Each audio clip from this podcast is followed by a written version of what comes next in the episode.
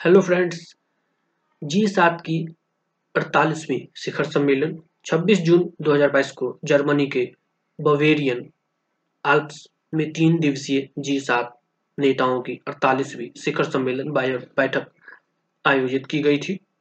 अड़तालीसवां जी सात शिखर सम्मेलन 2022 जर्मनी की अध्यक्षता में आयोजित किया जा रहा है। जर्मनी ने 2022 के शिखर सम्मेलन में भागीदार देशों के रूप में अर्जेंटीना, इंडोनेशिया, सेनेगल और दक्षिण अफ्रीका के साथ भारत को आमंत्रित किया है। 2019 के बाद से यह लगातार चौथी बार है जब भारत को जी सात शिखर सम्मेलन में भाग लेने के लिए आमंत्रित किया गया है। जी सात देशों ने विकासशील देशों को जलवायु परिवर्तन से निपटने में मदद करने के लिए 600 बिलियन डॉलर की बुनियादी ढांचा पहल की घोषणा की है। इस फंड को पाँच साल में निवेश किया जाएगा। अमेरिका पाँच साल में 200 अरब डॉलर जुटाएगा।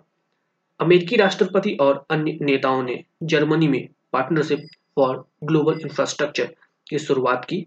जी सात विश्व की सात उन्नत अर्थव्यवस्थाओं का एक अंतरराष्ट्रीय अंतर सरकारी आर्थिक संगठन है।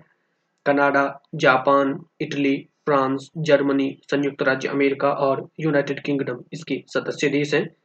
इसकी पहली बैठक 1975 में फ्रांस में हुई थी। इसका मुख्यालय ताओडमिना इटली में स्थित है।